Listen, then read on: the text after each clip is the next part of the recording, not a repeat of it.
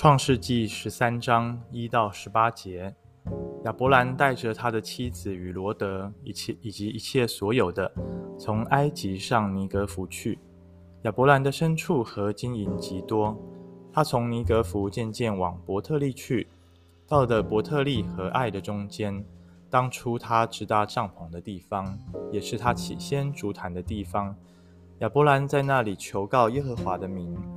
与亚伯兰同行的罗德也有牛群、羊群、帐篷，那地容不下他们住在一起，因为他们的财物非常多，使他们不能同住一起。当时迦南人与比利洗人在那地居住，亚伯兰的牧人和罗德的牧人之间起了争端，亚伯兰就对罗德说：“你我不可相争，你的牧人和我的牧人也不可以相争。”因为我们是一家人，遍地不都在你眼前吗？请你离开我吧。你向左，我就向右；你向右，我就向左。罗得举目看见约旦河整个平原，直到索尔，都是水源充足之地。在耶和华未毁灭所多玛、蛾摩拉以前，那地好像耶和华的园子，又像埃及地。于是罗得选择了约旦河整个平原。罗德往东迁移，他们就彼此分开了。亚伯兰住在迦南地，罗德住在平原的城镇。他渐渐迁移帐篷，直到所多玛。所多玛人在耶和华面前罪大恶极。罗德离开亚伯兰以后，耶和华对亚伯兰说：“你要从你所在的地方举目向东西南北观看，你所看见一切的地，我都要把它赐给你和你的后裔，直到永远。”我要使你的后裔好像地上的尘沙，人若能数地上的尘沙，才能数你的后裔。你起来，纵横走遍这地，因为我必把这地赐给你。亚伯兰就迁移帐篷，来到希伯伦曼利的橡树那里居住，在那里为耶和华筑了一座坛。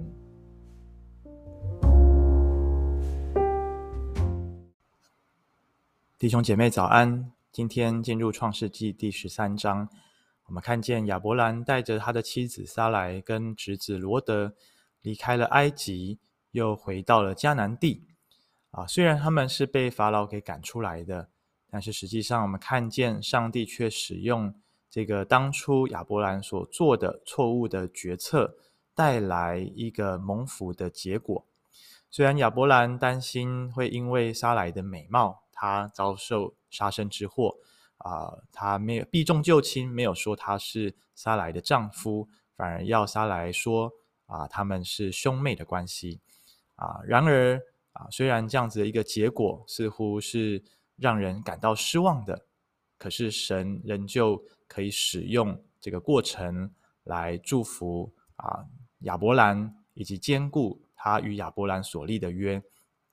因此，我们看见。人会因为失信、小信、跌倒而失约啊、呃、毁约，但是上帝却永远不忘记他与我们的约定。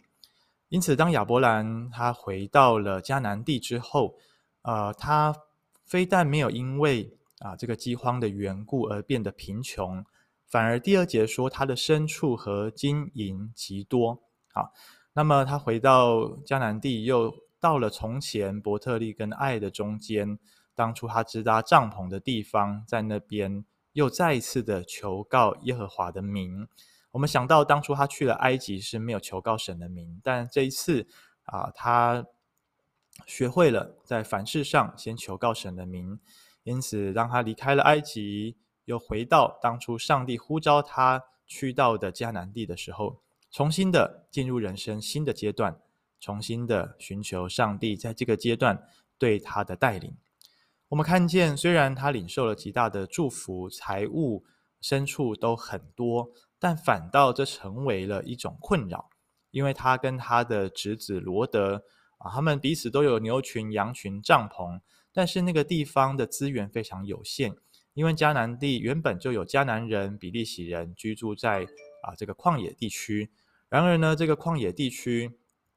呃，水资源各方面的植物啊，农作物的资源是非常的有限，不像啊、过去在两河流域或者在埃及有尼罗河的泛滥啊，他们其实是啊，也需要争夺资源的。而亚伯兰不愿意看见他们啊在亲人之间发生争执，因此他就做了一个决定啊，做了一个决定。我想这个决定也是因为他先求告了上帝，他有一个从神而来的保证跟安全感。知道上帝是他的牧者，必定负责他的一切，因此他让他的侄子罗德先选一个好的地方。罗德按照了理性、按照常理的判断，他当然选择一个最肥沃的地方，就是约旦河平原。好，然而我们看见这对罗德来说似乎不见得是一件好事，因为他渐渐地挪移他的帐篷，最后住进了索多玛城。十三节，圣经作者短短的用一节经文几个字啊，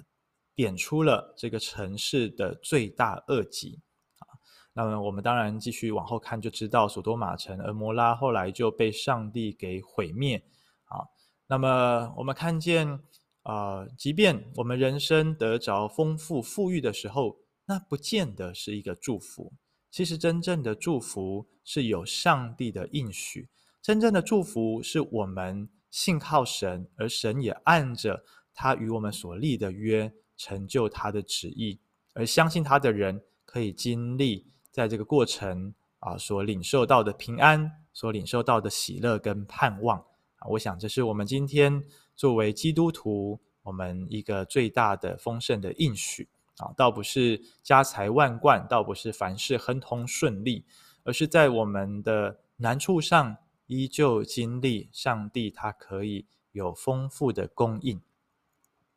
十四节这里提到，罗德离开亚伯兰之后，诶，上帝好像特别选择在这个时机，再一次的对亚伯兰说话，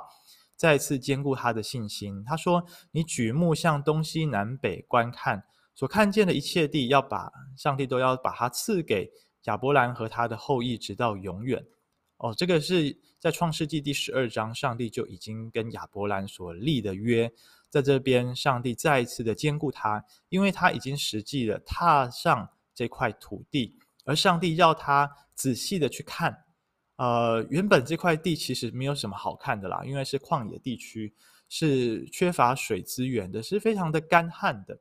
但也因此他有许多的尘沙，而上帝就告诉他说：“你看见这么多的尘沙吗？”哦，虽然你看见的好像是缺乏，但是我却要给你这样子的丰盛，是超乎你所想象的。当然，亚伯兰不可能完全能够数点地上的尘沙，谁都数不尽，那是无可胜数的啊。因此，上帝要给亚伯兰的祝福就是说，未来你的后裔也要这样子的繁多，要遍满这个地面，遍满这个迦南地。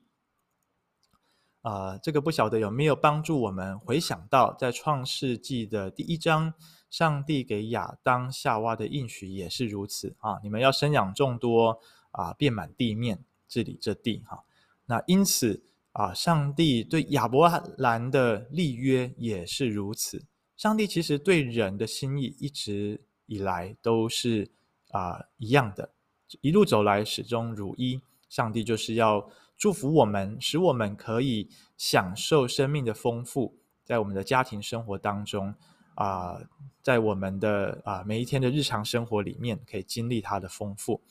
啊、在十七节，我们更看见上帝说：“你可以纵横走遍这地，因为我必把这地赐给你。”哇，我想那对亚伯兰来讲，呃，那是一个他可以亲自去经历的一种祝福。好，上帝给我们的祝福，我们以为啊，那个就是远古时代啊，给这些旧约啊的圣贤的啦，好圣人的，跟我们好像离得很遥远。我们觉得上帝的祝福好像停留在古时候、古时代，但是在现在呢，这样子的祝福其实也是要临到我们身上的啊。他这个上帝的祝福不是只停留在纸本圣经里面，它是跃然于纸上，它是进入到我们的啊生活的每一个层面。因此，弟兄姐妹，我们今天有没有好好的观看、观看我们生活的周遭？有没有观看上帝所创造的一切？有没有在当中去体会到上帝给我们的祝福？不只是我们自己享受，而是当我们把神的福音传扬出去，认识神的人也要因着我们得着这份祝福。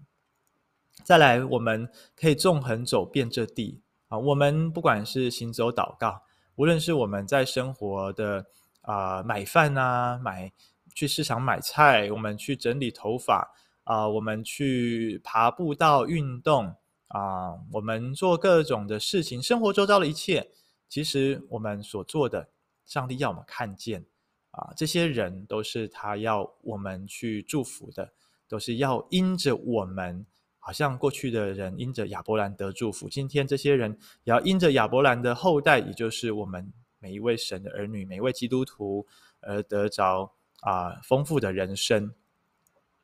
最后十八节说，亚伯兰就迁移帐篷来到希伯伦啊，他跟罗德都一样，都迁移帐篷，但是罗德却是从约旦河平原，他不满足，越迁越往东，越往。啊，这个索多玛这座邪恶的城市去。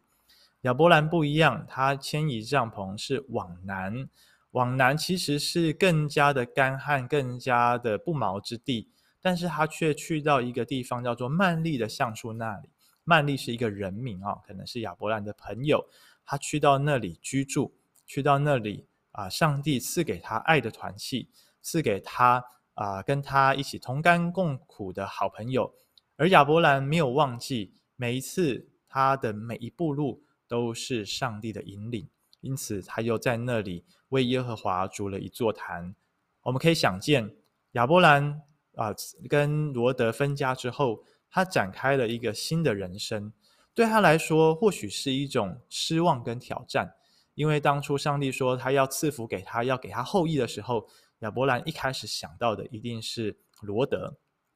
因为罗德失去了父亲，亚伯兰没有孩子，所以罗德应该就是承受他产业的人。但是到这个时候，罗德大概心想啊，亚伯兰大概心想没没忘了，因为罗德跟他分家了。可是他却呃不晓得上帝会用什么样的方式祝福他。然而他依旧相信神，依旧建立祭坛，在那边求告神的心意。弟兄姐妹，今天我们是否在上帝给我们的应许上，我们感到挫折，感到失望，心想为何上帝的心意还没有成就？但是在今天早晨啊，愿上帝坚固我们的信心，让我们啊，在每一次进入一个新的领域，进入到一个新的阶段，面对新的挑战的时候，我们就筑坛献祭，我们就在那边求告神对我们这个阶段人生的带领。我奉主的名来祝福大家，阿门。